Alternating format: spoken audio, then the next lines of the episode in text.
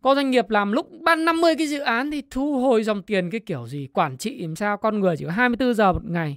Chưa kể giờ giải trí dẫn các em đi du thuyền dẫn các em đi xe sang nhà lầu đúng không? Mình bồ nhí nhiều. Sao quản lý được? Thay đổi cuộc sống bằng cách giúp mọi người trở nên tích cực và giàu có hơn. Thế giới quả là rộng lớn và có rất nhiều việc là phải làm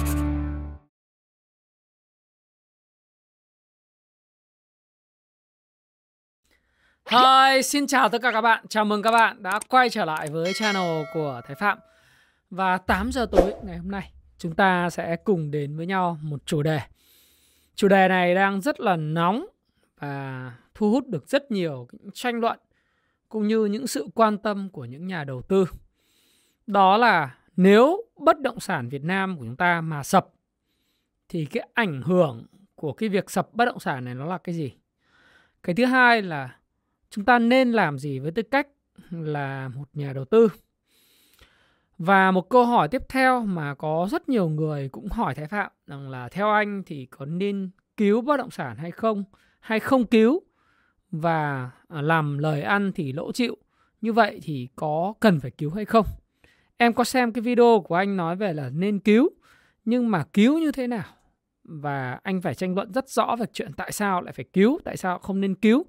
Bởi vì là lời ăn lỗ chịu mà, đúng không? Thì bây giờ nó cái cái mình phải có một cùng đồng thuận một cái quan điểm là tại sao lại à, phải cứu hay tại sao không nên cứu? Thì các cái nhà hoạch định chính sách nếu mà có nghe được những cái thông tin và đóng góp của những nhà đầu tư, những người hoạt động trong lĩnh vực tài chính thì có thể sẽ có những sự điều chỉnh hoặc ít nhất dưới tác động của người à, đầu tư ờ, cá nhân của chúng ta thì chúng ta cũng biết được là chúng ta nên có cái thái độ Ờ, như thế nào? Một cách nó công bằng. Và thật sự là cái điều mà chúng ta mong đợi nó sẽ tốt cho cái cuộc sống và cũng như là cái công cuộc về tài chính của chúng ta cái ờ, chỉ số sức khỏe tài chính của từng gia đình một. Thế thì uh, hiện nay mọi người hỏi tôi là bất động sản nếu mà sập thì sẽ ảnh hưởng như nào hả anh? Thì tôi cũng xin uh, chia sẻ với các bạn như thế này này uh, khoan bàn với câu chuyện là cái ảnh hưởng của bất động sản thì đến thời điểm này chúng ta có thể thấy rằng là nó quá lớn tôi thì tôi ừ, có đọc những cái thông cáo mà hôm trước uh, ngân hàng nhà nước đã có cái buổi họp báo về chuyện bất động sản ấy thì khoảng 21,2% dư nợ tiến dụng của toàn hệ thống thì đã cung ứng cho cái lĩnh vực bất động sản này. Nếu như uh, chúng ta chúng ta phải nhìn rất là rõ như này này là nếu như uh, toàn bộ hệ thống giả sử như chúng ta cho vay là 100 đồng cho vay ra thì 21,2 đồng cho vay thẳng vào lĩnh vực bất động sản. Nghĩa là cái phần này nó khá là lớn. Và chúng ta cũng thấy rằng nếu tổng dư dư nợ của toàn bộ nền kinh tế, tức là dư nợ cho vay của toàn bộ hệ thống ngân hàng thương mại hiện nay là khoảng 12 triệu tỷ đồng thì riêng cái lĩnh vực bất động sản hấp thu trực tiếp nó đã là 2,6 khoảng 2,6 triệu tỷ đồng rồi. Đây là một con số cực kỳ lớn. Đấy là cái điều đầu tiên. Cái thứ hai á, là mọi người thì hay bị nhầm lẫn giữa cái chuyện là bất động sản là bao gồm tất cả những cái hoạt động của những cái câu chuyện đi buôn à, bán đất nền à, sang tay đầu cơ qua lại các cái mảnh đất ờ, về ờ, có sổ hồng hay đất thổ cư vân vân những cái đất mà ờ, ô vàng hay là ô, ô, ô đỏ ô hồng gì đấy đúng không Thực tế ra thì cái ngành bất động sản mà chúng ta nói đến ở đây thì nó phức tạp, complex, tức là nó phức tạp hơn rất là nhiều. Chủ yếu khi bài viết à, và bài nói chuyện của tôi ở đây này thì tôi sẽ nói đến nhiều cái bất động sản mà phát triển các khu đô thị, các cái đại dự án, những cái chung cư, những cái mà à, bất động sản có xây dựng và tác động lan tỏa đến nền kinh tế hơn. Cho nên trong cái cái bài chia sẻ của tôi thì tôi sẽ không có bàn nhiều đến cái phân khúc gọi là đất nền, phân lô bán nền các bạn ha. Bởi vì xét cho cùng cái hoạt động phân lô bán nền thì nó không tạo ra quá nhiều giá trị cho nền kinh tế, thậm chí nó chỉ là hoạt động đầu cơ đơn thuần. Tất nhiên thì cả cả phân khúc mà nhà phố, nhà liền thổ hay là chung cư thì nó cũng có hoạt động đầu cơ. Nhưng vì cái tác động của nó rất lớn cho nên chúng ta chỉ bàn đến cái câu chuyện bất động sản ở đây, đó là những cái đại đô thị, những cái chung cư, những cái dự án phục vụ số đông và có tác động tích cực và lan tỏa đến nền kinh tế trong trường hợp nó thành công đó là cái giới hạn phạm vi của câu chuyện là cái sụp đổ nếu có của cái bất động sản sẽ tác động đến người dân như thế nào. Được không ạ? Và đương nhiên trong cái bài này thì luôn luôn có tuyên bố trách nhiệm của tôi là tôi không có khuyên nghị mua ai mua bán bất cứ một loại tài sản tài chính nào. Và những cái chia sẻ của tôi ở trong video này nó mang tính chất rất là cá nhân. Và các bạn hãy tham khảo góc nhìn của tôi. Thì đầu tiên chúng ta nói rằng nếu mà nó thực sự nó mà sập đấy, sập ở đây đấy là các đại dự án nó sập các cái bất động sản dân cư nó sập thì nó sẽ ảnh hưởng cái gì? Tại vì bất động sản hiện nay ấy, nó uh, chiếm khoảng 21,2% tổng dư nợ tín dụng trực tiếp của các ngân hàng thương mại. Cá nhân một số ngân hàng thương mại thì việc cầm những cái giấy tờ có giá liên quan đến bất động sản là sổ đỏ đất đai uh, rồi sổ đỏ của nhà đất ấy là nó lên tới thêm 5% nữa vậy tổng khoảng 70% nó dính dáng đến cái vấn đề lĩnh vực bất động sản. Thế nên nếu bất động sản sập thì tôi đã nói với các bạn rồi, bất động sản, ngân hàng và chứng khoán nó là ba cái bình thông nhau. Nếu bất động sản sập thì anh ngân hàng cũng không sống nổi đâu. Nợ xấu nó sẽ phát sinh. Bây giờ nó chưa có nợ của nhóm 5 nhiều Đấy. Chúng ta thấy là cái báo cáo kết quả kinh doanh quý 4 của các ngân hàng thương mại thì một số ngân hàng thương mại là cái theo thống kê của Kung Fu Stock Pro chúng tôi đã thấy là tổng nợ xấu ngành ngân hàng đã tăng. Và chúng tôi cũng có cái dữ liệu là nợ xấu nhóm 5 của một số các ngân hàng thương mại đã bắt đầu tăng. Nợ xấu nhóm 4 cũng tăng.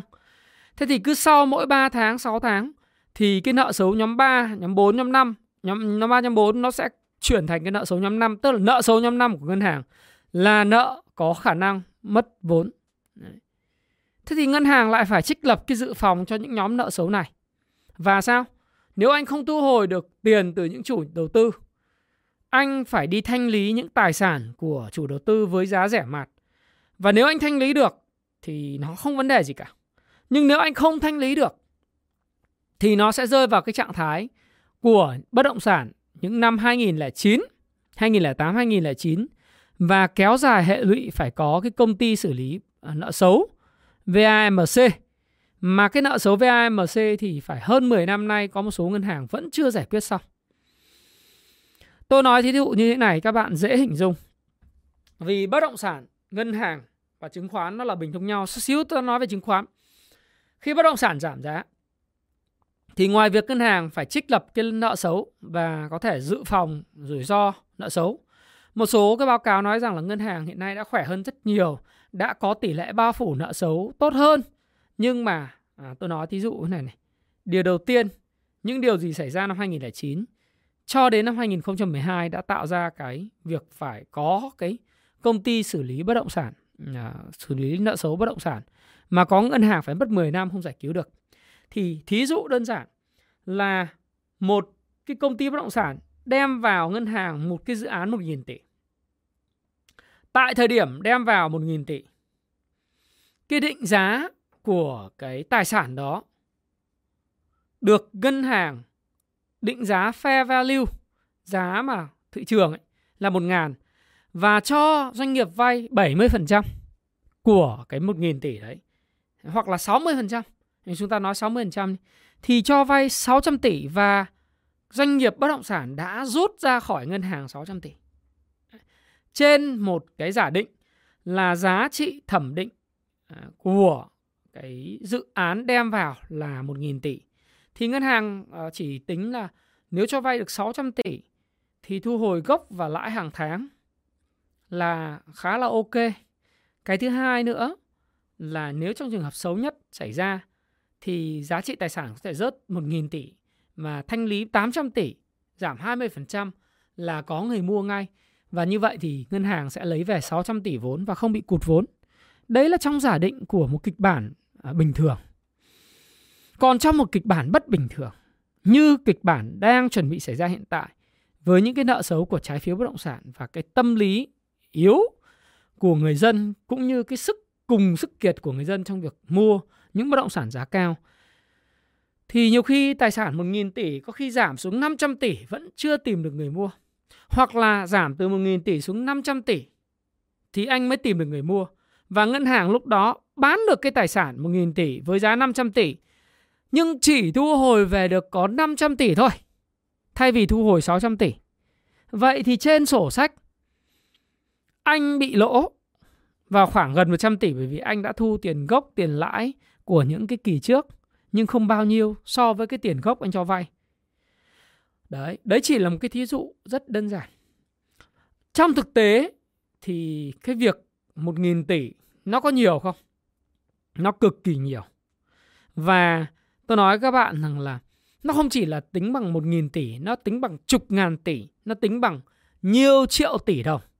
Giống như là tôi vừa nói với bạn, 21,2% dư nợ tín dụng của toàn bộ hệ thống dành cho lĩnh vực bất động sản. Và nếu toàn bộ dư nợ tín dụng của hệ thống là khoảng 12 triệu tỷ, chúng ta có 2,6 triệu tỷ cấp cho bất động sản. Các bạn nhớ nhé, 2,6 triệu tỷ đồng. 2,6 triệu tỷ đồng nó lớn rất lớn. Tôi đã đơn cử giống như là cái công ty mà hiện nay đang sàn rất nhiều trên uh, ngày nào cũng mở mắt ra là giảm sàn. Đó là công ty uh, Novaland.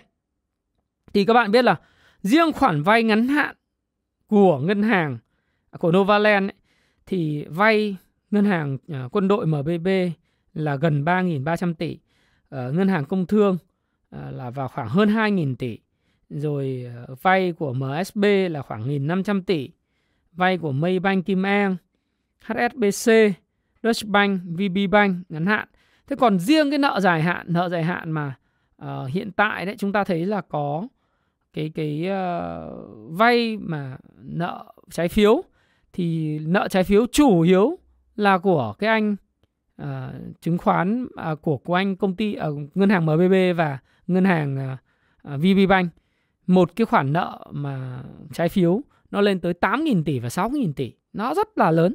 Vậy thì cái nguy cơ nếu mà Novaland phá sản và sụp thì rõ ràng là nó ảnh hưởng ngay trực tiếp đến những cái chủ nợ. Chủ nợ ở đây là MBB chủ nợ ở đây là VB Bank, chủ nợ ở đây là những cái công ty mà cho cái ngân hàng à, cho cho Novaland vay về trái phiếu chứ. Đấy, do đó thì cái hệ lụy của nó rất là lớn. Nó hệ lụy nó lớn. Và chúng ta cũng đã thấy là cái hệ lụy của bất động sản của chúng ta năm 2009 2014 sau đó thì có cái VAMC xử lý thì mãi sau này các bạn thấy ngân hàng Sacombank phải xử lý những cái, cái khoản vay ờ, nợ xấu có vài chục nghìn tỷ mà mất rất nhiều thì giờ thì bây giờ mới khỏe được dưới sự lèo lái của anh Dương Công Minh phải không? Thế nên là cái đấy là một trong những điều mà các bạn có thể nhìn thấy ngay về cái chuyện là bình thông nhau giữa bất động sản và ngân hàng. Nói tóm lại bất động sản không ổn thì chất lượng các khoản vay của ngân hàng, các khoản cho vay ngân hàng chủ yếu là bất động sản cũng sẽ bị sụt giảm về giá trị. Đánh giá lại một cái là phải trích lập dự phòng. Rồi ờ, nếu mà con nợ mà không trả được tiền, đúng không? Doanh nghiệp mà không tốt thì chính ngân hàng sẽ bị thiệt hại và thậm chí và âm vào cái vốn đi đi kinh doanh luôn. Thì đấy đấy là cái cái tác động đối với ngân hàng. Thế đối với chứng khoán thì chứng khoán là cái bình thông nhau. Thì đối với bất động sản hiện nay đang chiếm cái tỷ trọng vốn hóa rất lớn trên sàn. Rồi ngân hàng cũng thế, cả hai cái lĩnh vực này cùng yếu thì chứng khoán nó cũng không thể nào phát triển được. Đấy. Đây là cái điều mà chúng ta thấy cái tác động trên thị trường tài chính. Thế còn cái tác động tiếp theo nó sập thì nó sẽ ảnh hưởng cái gì? Nếu mà nó trầm lắng và đóng băng ấy thì nó sẽ kéo theo cả nền kinh tế đi xuống và thu nhập dự kiến là khoảng 40-50% dân số sẽ giảm và thất nghiệp. Đấy, vì bất động sản đang nuôi sống gần 50 ngành nghề khác nhau. Tôi nói thí dụ thứ nhất là ngành xây dựng, ngành à, và các cái đời sống của công nhân. Công nhân từ khu công ở à, khu các cái cái miền ờ, Tây rồi không công nhân thợ hồ ở miền Trung, miền Bắc vân vân, miền Nam. Cái thứ hai là ngành sắt thép, ba là ngành nhôm, bốn là ngành nhựa, năm là gạch các loại, sáu là cát, bảy đá, tám là đồ nội thất các loại, chín là gỗ, ờ, 10 đồ gia diện, ờ, đồ điện dân dụng, 11 đồ nước các loại, 12 đồ gốm sứ các loại, 13 là kính đúng không? 14 là thạch cao và aluminum, sàn trần alu, trần thạch cao, cửa đúng không? Sơn ừ, sơn rồi 16 điều hòa 17 là các hệ thống nóng lạnh các cái Ariston rồi Firoli ấy, đúng không 18 điện dân dụng 19 là rèm Zido rồi 20 vận tải 21 giấy dán tường 22 thang máy 23 tôn 24 sản gỗ nó vật liệu xây dựng ấy 25 là phụ kiện tổng hợp để xây dựng. 30 loại vật vụ phụ kiện tổng hợp xây dựng. 26 là các công trình các loại máy công trình xây dựng. 27 là đồ trang trí tranh ảnh các loại. Tôi phải rất chi tiết đây. 28 là máy bơm này, 29 là quạt này, và 30 là tủ lạnh, máy giặt các loại đúng không? Ngành à, electric, những ngành điện dân dụng, à, điện điện lạnh dân dụng, rồi bếp và tủ bếp, rồi cửa cuốn, rồi bê tông, rồi thiết kế của xây dựng, à, kết cấu thiết kế nội thất công ty và cá nhân, văn phòng công chứng nhà đất, khóa cửa, đổ inox, inox, các thứ xi măng, chưa kể là chúng ta sẽ thấy là có một loạt khoảng 4 500 ngàn anh em môi giới thậm chí là 100 nghìn người môi giới thất nghiệp, không có công an việc làm. Và còn rất rất nhiều ngành nghề liên quan bất động sản. Mà không có đầu ra thì làm gì có tiền để chi tiêu cho các ngành hàng phát triển khác. Ví dụ tôi nói là có giáo dục phát triển không? Hay là có cái ờ, thực phẩm phát triển không? Thì nó phải đến từ mấy cái ngành nghề này nó nó có tốt không? Thí dụ như ô tô này, xe máy này, ngân hàng như tôi nói rồi may mặc thời trang siêu thị du lịch ăn uống giải trí. Ờ, tất cả những ngành nghề này nó cũng sẽ ảnh hưởng cùng với lại chứng khoán ngân hàng. Đấy. Thế chúng ta nhìn thấy cái ảnh hưởng nếu bất động sản sụp như vậy nó quá là lớn đi. Và mọi người mới nói rằng là thôi ông ơi ông nói thì về kiểu khi ông đang cầm cổ ờ, ngân hàng hay cổ phiếu thì ông nói vậy. Xin lỗi các bạn là tôi cũng chia sẻ thẳng thắn là như thế này này. Ai thì cũng có bất động sản và ai cũng cầm cổ phiếu. Và kể cả các bạn thôi. Nhiều người thì cứ bảo là thôi cứ để cho nó sập đi, để cho nó chết đi, rồi rồi nó tái sinh, tất nhiên. Hoặc là lý luận như này này. Ờ, những cái doanh nghiệp bất động sản ở thời kỳ phát triển cùng ăn nên làm ra thì ờ, ăn chia với nhau, cùng đẩy giá nhà đất lên cao, gây thiệt cho người dân. Giờ khó khăn thì lại yêu cầu kêu cứu chính phủ rồi cứu của dân ờ, là không hợp lý. Vì đã là kinh doanh thì lời ăn lỗ chịu, đúng không? Thua lỗ hiện tại là do năng lực quản trị yếu kém của chính họ. Điều này là tôi nghĩ là đúng. Cái ý kiến này là đúng, nó không sai rồi ờ, những cái người nói không nên cứu là là người ta nói rằng là các doanh nghiệp bất động sản thì phải thừa nhận là dự báo thị trường của họ kém, nói chung quản lý quản lý kém. Và phiêu lưu ờ, mượn đầu heo nấu cháo không có gì là chủ yếu, chứ chẳng hạn như tôi nói Novaland hay một sụt loạt các cái doanh nghiệp bất động sản là vốn chủ hữu có một đồng, vốn chủ sở hữu có một đồng đi vay thêm 4 đồng. Đấy.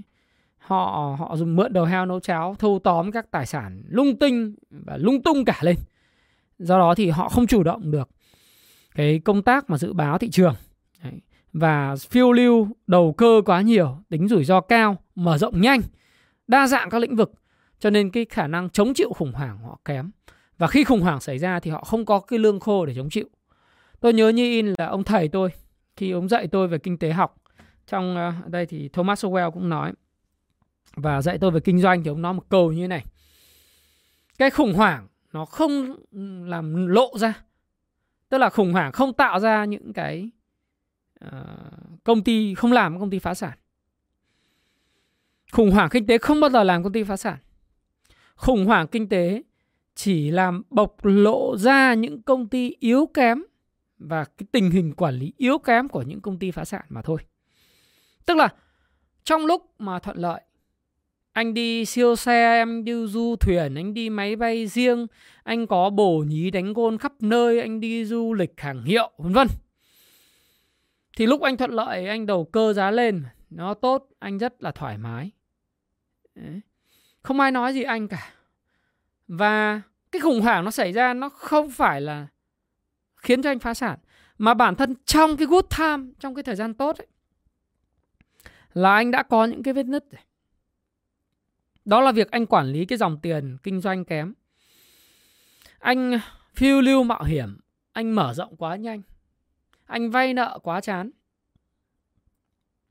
Anh có những tham vọng điên rồ những tham vọng tỷ đô tỷ tỷ đô để làm cái gì đúng không làm một cái chưa xong cứ loe ngoe làm mấy chục dự án cùng một lúc thế giống như là ngân hàng nhà nước nói có doanh nghiệp làm lúc ban 50 cái dự án thì thu hồi dòng tiền cái kiểu gì quản trị làm sao con người chỉ có 24 giờ một ngày chưa kể giờ giải trí dẫn các em đi du thuyền dẫn các em đi xe sang nhà lầu đúng không bố nhí nhiều sao quản lý được con người 24 tiếng ngày chứ 8 tiếng ngủ. hai tiếng vệ sinh cá nhân còn cà phê, cà pháo thì còn còn còn còn tiếp bạn tiếp bè đấy. Anh chỉ còn 14 tiếng anh có siêu nhân đâu. nên quản lý 50 dự án cùng một lúc. Chính cái tham vọng của anh, ở trong cái thời gian mà thị trường tốt, nó đã có những vết nứt mà anh không chịu nhìn lại. Và cái khủng hoảng nó chỉ làm bộc lộ rõ ra cái vết nứt đó thôi. Đấy. Thì cái quan điểm như thế, và cho rằng là không giải cứu là hợp lý bởi vì họ tự lan tự chịu, và không nên dùng tiền của dân để cứu những tổ chức này, bởi vì nó có thể tạo ra những rủi ro về đạo đức, về tâm lý ỉ lại trong kinh tế học như ờ, trong cái cuốn Basic Economics thì là nó tạo ra những ỉ lại, sau này đã được cứu rồi thì lì Đấy. và giống như doanh nghiệp uh, phiêu lưu tìm kiếm lợi nhuận nhưng mà rủi ro thì đã có thằng khác cánh vác. Đấy đấy là cái điều mà người ta cũng tranh luận là tại sao không nên cứu. Thì cái điều này mà tôi nói hai cái lý do như vậy thì tôi nói rằng là nó không sai thực sự. Và kể cả chính bản thân tôi thì tôi cũng cho rằng là lời ăn lỗ chịu và tôi cũng nghĩ rằng đã có thời điểm tôi nghĩ rằng là thôi cứ để cho thị trường tự điều tiết. Nhưng mà khi mà chúng ta nhìn lại cái tác động của cái bất động sản đối với lại ngân hàng đối với chứng khoán thị trường này tài chính nói chung tác động của nó lên 50 cái ngành nghề khác nhau khoảng 50 ngành nghề và thu nhập của người dân ấy, thì nếu như không cứu bất động sản thì cái tác động lên cái thu nhập và cái sự trì trệ của nền kinh tế tức là giữa một cái bên một cái giải pháp là cứu một một bên là không nên cứu không lên không nên cứu là đúng. Đó, thực sự là không là đúng đúng về mặt đạo đức, về mặt, gọi là, hành xử. Nhưng cái tác hại của việc không cứu, đặt trên cái bàn cân dùng cái critical thinking, suy nghĩ mà mang tính chất phản biện, thì cái tác hại của việc không cứu, hoặc là cái lợi ích của việc không cứu so với lại cái tác hại của việc cứu một cái lợi ích của việc cứu và một cái tác hại của việc không cứu. Cái tác hại của việc không cứu nó lớn hơn rất nhiều cho toàn bộ xã hội và sự trì trệ của cả nền kinh tế. Đấy. Nếu mà chúng ta để cái bất động sản nó tự do thế này, thì nhiều khi 5 năm 7 năm nữa, chúng ta vẫn chỉ trệ. Giá nó vẫn có thể không sụp đổ, vẫn cao và thậm chí công các cái các cái ờ, doanh nghiệp bất động sản sụp đổ hết, xây dựng sụp đổ hết thì công nhân mất việc hàng loạt các ngành nghề khác phá sản hàng loạt sức mua đi xuống suy thoái kinh tế đây là cái suy thoái thực sự chứ không phải là cái vấn đề suy thoái trên con số bởi vì nền kinh tế GDP có thể phụ thuộc vào FDI xuất khẩu ra. Các doanh nghiệp FDI xuất khẩu thì có thể tạo ra tăng trưởng GDP. Bởi vì export trừ đi import là cái thặng dư cán cân vãng lai vân vân, đúng không? Trong công thức tính GDP. Nhưng mà vấn đề thực tế ra là những cái sự mà hưởng lợi của người dân liên quan đến các doanh nghiệp FDI thì phần lớn chỉ yếu là công việc đi làm, làm công ăn lương. Cái thứ hai đó là nhà nước thu được thuế ở các doanh nghiệp này hoặc là được chuyển giao công nghệ nhưng cái quyền lợi trực tiếp vào trong người từng người dân thì cái tác động của các FDI là không lớn. Cái tăng trưởng GDP là có nhưng mà người dân vẫn cứ cảm thấy nghèo đi là bởi vì cái tác động trực tiếp của cái ngác cái ngành nghề bị ảnh hưởng do cái bất động sản gây nên làm cho cả cái nhu cầu du lịch, ô tô, xe máy, tiêu thụ, thời trang, quần áo rồi tất cả mọi thứ nó đi xuống. Do đó thì không cứu là đúng nhá.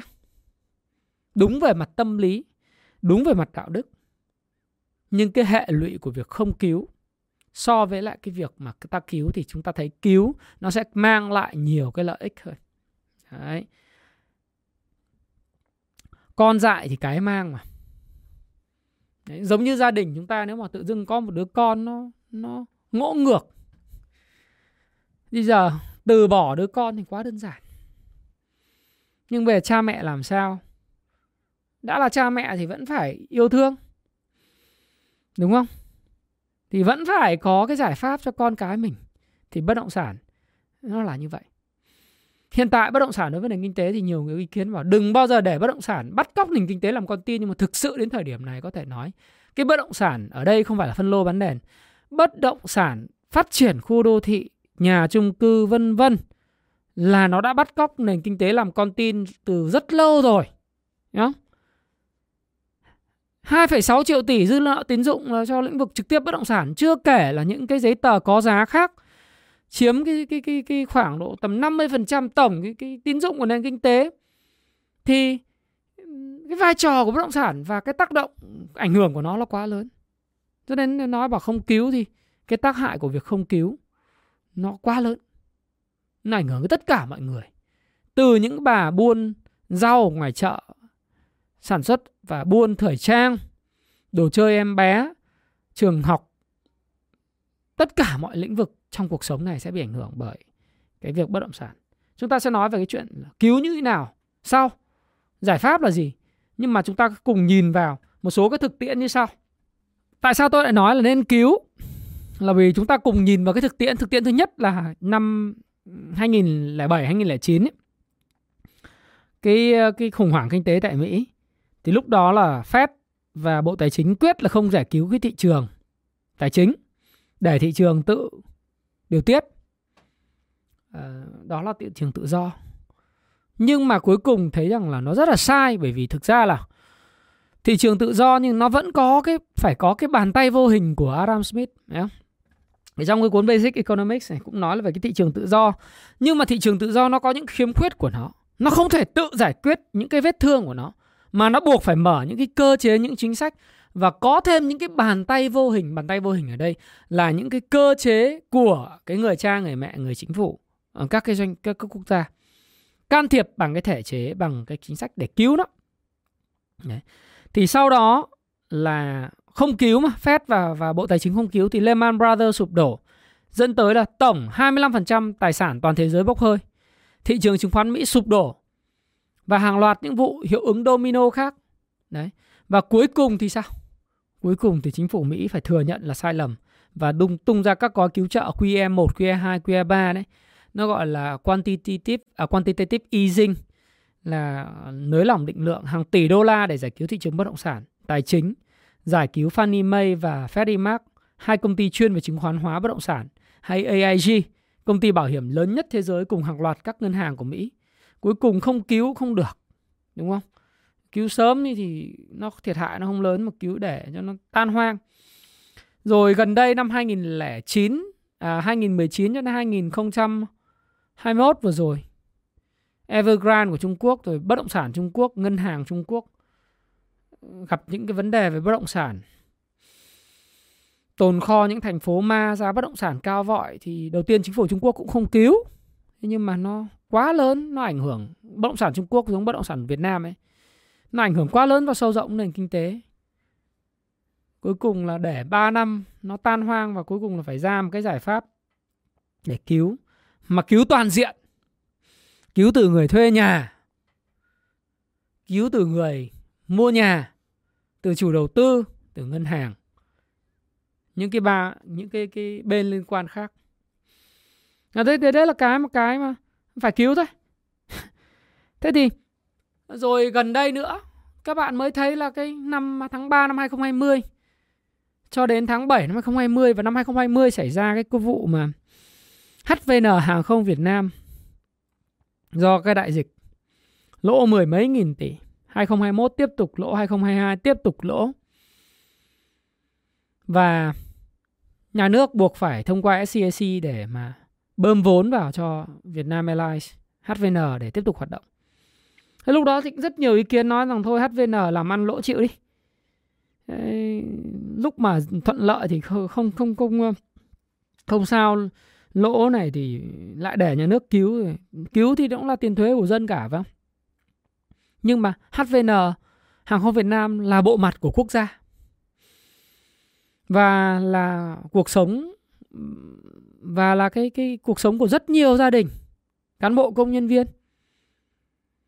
Nó không chỉ là công viên, nhân viên của hãng, mà là công nhân viên xung quanh phụ thuộc vào hệ sinh thái của hàng không Việt Nam. Rồi rất nhiều những người, những cái hàng hóa, khách hàng cũng phụ thuộc vào Vietnam Airlines nên buộc phải cứu. Mà cứu thì đến thời điểm này 2022 hàng HVN vẫn lỗ thôi âm vốn chủ sở hữu nhưng mà cuối cùng là dần dần mọi thứ nó cũng tốt hơn có thể là HVN phải cần đến thêm 5, 7 năm thậm chí chục năm để có thể về cái câu chuyện là không bị âm vốn chủ nữa. Lấy lại được vốn. Nhưng mà với cái đà phục hồi của thị, thị trường hàng không nội địa sắp tới là hàng không quốc tế thì có thể là chúng ta sẽ có cái quyền hy vọng thế nên là tôi nghĩ rằng là ừ, cứu trước hay cứu muộn, cứu sớm thì nền kinh tế đỡ bị hiệu ứng domino. Để con dại cái mang mà, có những cái mà nó xảy ra. HVN thì nó là ờ, thiên tai địch họa từ bên ngoài. Nó là những cái bất khả kháng. Thế nhưng mà trái phiếu này nó mang bóng dáng của con người nhiều. Cái việc mà vay khi mà tiền dễ dãi, vay nợ trái phiếu tùm lum, không kiểm soát. Rồi khi mà khó khăn xảy ra thì nó là vấn đề nó bộc lộ những cái điểm yếu của cái mô hình trái phiếu, mô hình huy động tiền. Thì chúng ta cũng phải thấy rằng là đấy là cái yếu tố mang tính chất con người nhiều hơn.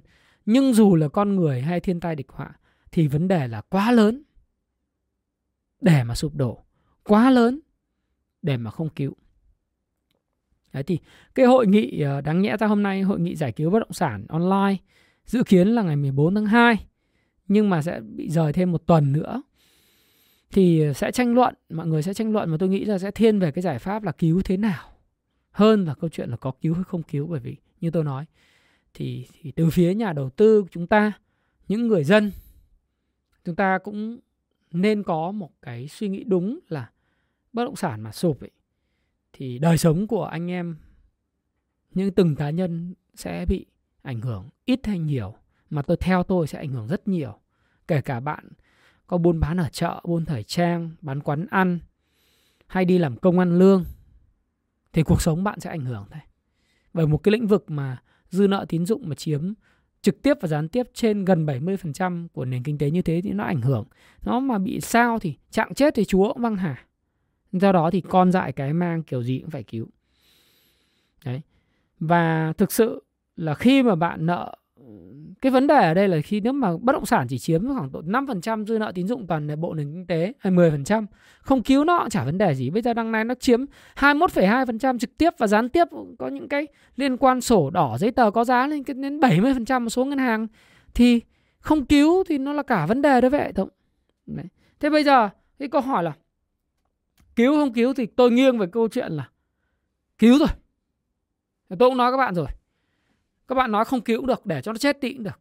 Các bạn hoàn toàn có lý đúng đắn về mặt đạo lý có lý về mặt đạo đức tâm lý hay cái gì đó.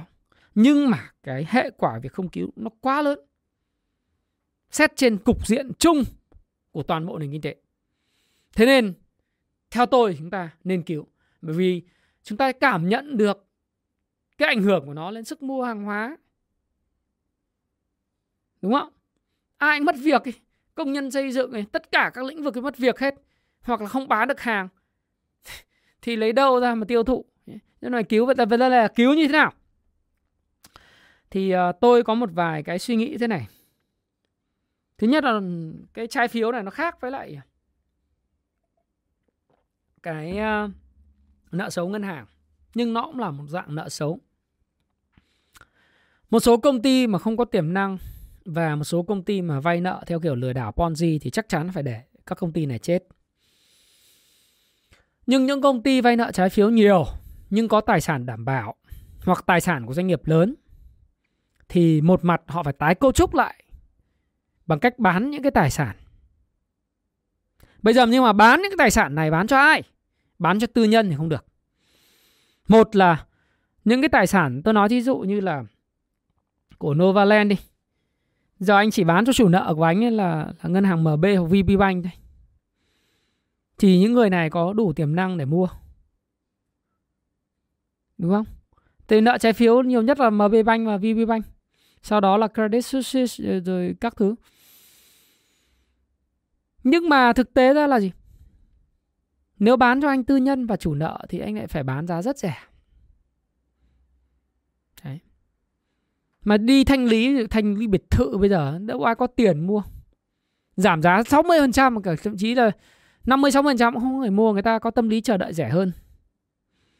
Thế bây giờ chỉ có một cách những doanh nghiệp có như tôi nói nhé, những doanh nghiệp lừa đảo Ponzi ấy, không có thực chất chỉ xây dựng cái trò mà phát hành trái phiếu 3040 để mà hút tiền của dân ấy thì doanh nghiệp đó chắc chắn phải chết bởi cuối cùng nó không có cái, cái căn cơ gì. Nhưng những doanh nghiệp mà có cái tài sản lớn thì phải cứu họ. Và có cách là không phải quốc hữu hóa nhưng mà đại khái là nhà nước đứng vai trò là một người bảo đảm, cầm lại những cái tài sản của những doanh nghiệp này. Nó giống như cái cơ chế mua lại các cái doanh nghiệp không đồng à các cái ngân hàng không đồng, rồi giám sát chặt chẽ các hoạt động của họ. Cầm tài sản lại ở cái vùng giá thấp. Sau đó là đốc thúc doanh nghiệp hoàn thiện dự án, tập trung xây dựng vào những cái dự án mà có thể tạo ra dòng tiền, tạo ra những cộng đồng dân cư đông đúc, văn minh, đầy đủ tiện ích.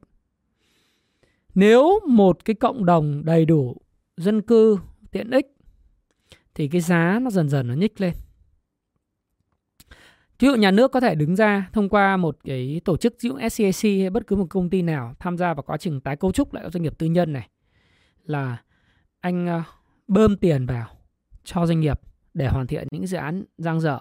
Sau đó anh anh sẽ được sở hữu hoặc là cầm hộ những cái tài sản là đất đai bất động, bất động sản của họ. Họ sẽ hoàn thiện những cái dự án và bắt đầu là đưa dân cư về. Cái việc này nó sẽ tốn thời gian khoảng tầm 3 năm đến 7 năm. Đấy. thì bắt đầu dòng tiền khách hàng lại thấy là hoàn thiện dự án. Mà nếu mà như hiện tại thì khách hàng không nộp thí dụ như là những cái dự án đang giang dở mà khách hàng thấy, ủa, tôi đóng tiền cho anh mà anh không có hoàn thiện thì tôi cũng không đóng nữa, tôi chấp nhận chịu phạt hoặc là tôi sẽ kiện ngược lại anh. Đúng không? Còn nếu bây giờ ờ, cái công ty phát triển bất động sản, bất động sản tiếp tục là hoàn thiện dự án, giao nhà cho khách, thu được tiền, bây giờ họ thiếu tiền thì có thể vay mượn lại bằng chính, có một cái tổ chức là nhà nước, là bàn tay vô hình, thâu gom lại. Rồi, ở cái giá này, sau đó thì 3 năm 5 năm sau cái đất đai, thậm chí là thâu gom luôn lại cái trái phiếu. Đúng không? Cái trái phiếu đang ờ, đang cho phép giãn thành 2 năm thì hoàn toàn có thể giãn thành cái kỳ hạn dài hơn. Đúng không? Thì thì anh cầm trái phiếu cầm cái tài sản đảm bảo của người ta. Sau một thời gian, người ta làm ăn được và mình giám sát chặt chẽ cái việc mà thâu tóm sát nhập và sử dụng dòng tiền chỉ tập trung cho phát triển dự án thôi và bàn giao nhà cho khách thì cái đô thị vẫn tiếp tục phát triển được. Đất không bị bỏ hoang nguồn lực không bị lãng phí. Và khi đô thị nó hình thành dân cư về ở đất đai lại tăng giá thì lúc đó cái người mà cầm cái tài sản lúc khốn khó này này là cái cái định chế và bàn tay vô hình.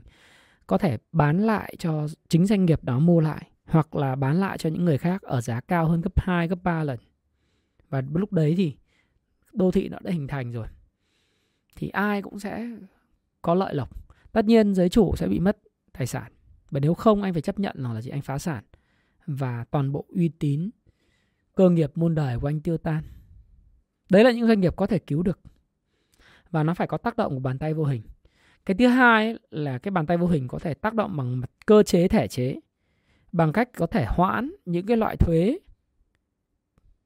đúng không? Hoãn những loại thuế chuyển nhượng sang nhượng bất động sản hay là hoãn thuế cho doanh nghiệp. Đấy, nhưng mà bơm tiền trực tiếp, hoãn những cái, tạo những cái cái chính sách ưu đãi về thuế để cho họ đi vay mượn, họ họ hoàn thiện nói chung là con dại cái mang, cái này là tôi nghĩ là là rất đúng tôi đã từng sống ở quảng ninh, tôi hiểu cái điều này là có những gia đình mà khi con bị nghiện nghiện hút ấy nên bây giờ bỏ con từ con bố mẹ từ con đơn giản nhưng sẽ làm cho đứa trẻ tiếp tục dấn sân sâu vào cái chuyện nghiện hút và bỏ mạng. Có những gia đình thì kiên nhẫn ngồi lại và tìm cách cai nghiện cho con. Thậm chí chuyển nhà chuyển chỗ ở. Thậm chí là về quê chuyển đổi cái mô hình và các cái uh, môi trường sống. Và cuối cùng thì con của họ cũng thoát ra khỏi cái cảnh nghiện ngập đó là sự lựa chọn. Chúng ta không có dạy ai được về câu chuyện cứu hay không cứu và cứu như thế nào à, cứu như thế nào. Nhưng hoàn toàn nếu muốn thì có giải pháp về mặt cơ chế giải pháp về mặt tiền giải pháp về mặt chọn lọc các doanh nghiệp để cứu. Dựa trên cái thương hiệu giá trị thương hiệu của cái của của cái cái cái cái nhà phát triển bất động sản. Dựa trên cái tác động lan tỏa của cái nhà bất động sản đó đối với lại xã hội dựa trên cái giá trị thực của những cái tài sản mà cái định chế đó đang nắm để mà cứu chứ còn chúng ta không giải cứu những cái doanh nghiệp Marco lừa đảo Ponzi thì tất nhiên đấy là cái ý kiến cá nhân tôi là có thể cứu như thế bởi vì rồi cuối cùng ấy chúng ta thấy rằng là kể cả Mỹ, kể cả Âu Châu, cả cả Trung Quốc, Hàn Quốc, Nhật Bản hay là Singapore hay Trung Hồng Kông thì trong dài hạn khi một cái nền kinh tế nó phát triển thì giá trị bất động sản sẽ tiếp tục tăng lên. Cái điều này là điều không thể nào mà phủ nhận và đó là một thực tại khách quan. Một thực tại khách quan. Và để cho tư nhân cứu thì không bao giờ tư nhân có thể cứu được những cái cú như thế này. Bởi vì họ nặng tính đầu cơ, tiềm lực tài chính cũng thấp, họ không tự tạo ra thể chế. Phải có bàn tay vô hình can thiệp bằng cơ chế, bằng thể chế và thậm chí cả bằng mặt tiền. Thì đấy là cái quan điểm của tôi. Và bởi vì cái sự sập của bất động sản nó ảnh hưởng quá lớn và hoàn toàn có lý nếu mà không không cứu, nhưng việc không cứu như tôi nói, nó hệ lụy còn lớn rất nhiều. Đó là cái tranh luận của tôi trong cái video này và video này như đã nói nó là ý kiến cá nhân của Thái Phạm. Hy vọng là sẽ góp thêm cho các bạn, đặc biệt là những cái độc giả theo dõi uh, Happy Life, những cái khán giả của kênh Thái Phạm, những người mà cần thêm những cái ideas, những cái ý tưởng, những cái ý kiến. Bởi vì tôi dám khẳng định với bạn, bất động sản mà sập thì chính cuộc sống của tôi, của bạn, à, dù bạn làm ngân hàng, chứng khoán, bất động sản hay những lĩnh vực khác cuộc sống của chúng ta sẽ đi xuống trong vòng 3 năm 5 năm tới. Một xã hội không còn thịnh vượng nữa. Đó, đó là thứ mà hệ quả chúng ta phải chấp nhận nếu chúng ta nói rằng là phải trả giá. Vì quá nhiều cái sự đau thương rồi, đúng không nào? Và nó không liên quan đến câu chuyện là chúng ta có nhiều tài sản hay ít tài sản cả.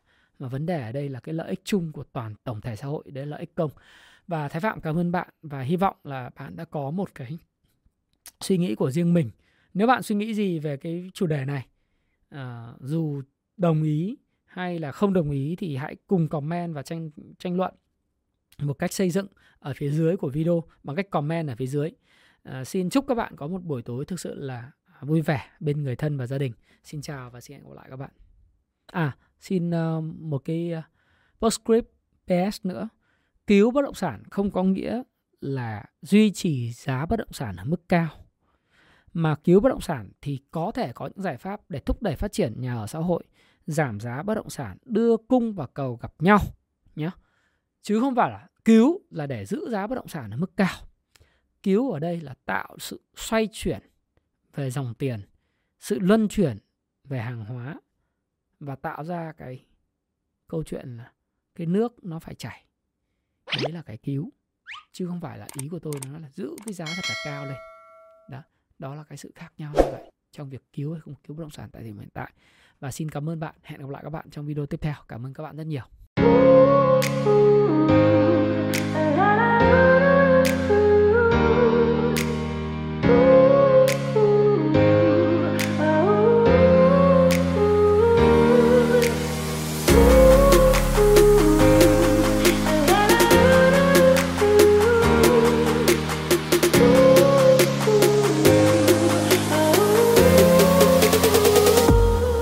Hào là khóa học hiện tại về chứng khoán ở Việt Nam có số lượng học viên đông đảo, có mặt tại Hồ Chí Minh và Hà Nội.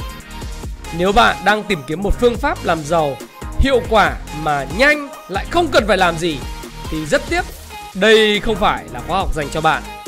Ở khóa học này, tôi chỉ cung cấp cho bạn tư duy và công cụ hữu hiệu để giúp bạn kiếm tiền và làm giàu bền vững. Ở đây là nơi bạn được nghe những kiến thức thật nhất, thực chiến nhất từ những trải nghiệm rất thật của tôi, Thái Phạm, với hơn 15 năm kinh nghiệm lăn lộn từ thị trường và đã từng trải qua rất nhiều thất bại. Và tại khóa học này, tôi đã giúp hơn 1.000 học viên kiếm tiền hiệu quả. Tôi xin giới thiệu với bạn khóa học Cung Phu Chứng Khoán. Khoa học sẽ giúp bạn thay đổi tư duy, nhận thức đúng đắn về đầu tư, về kinh doanh cổ phiếu.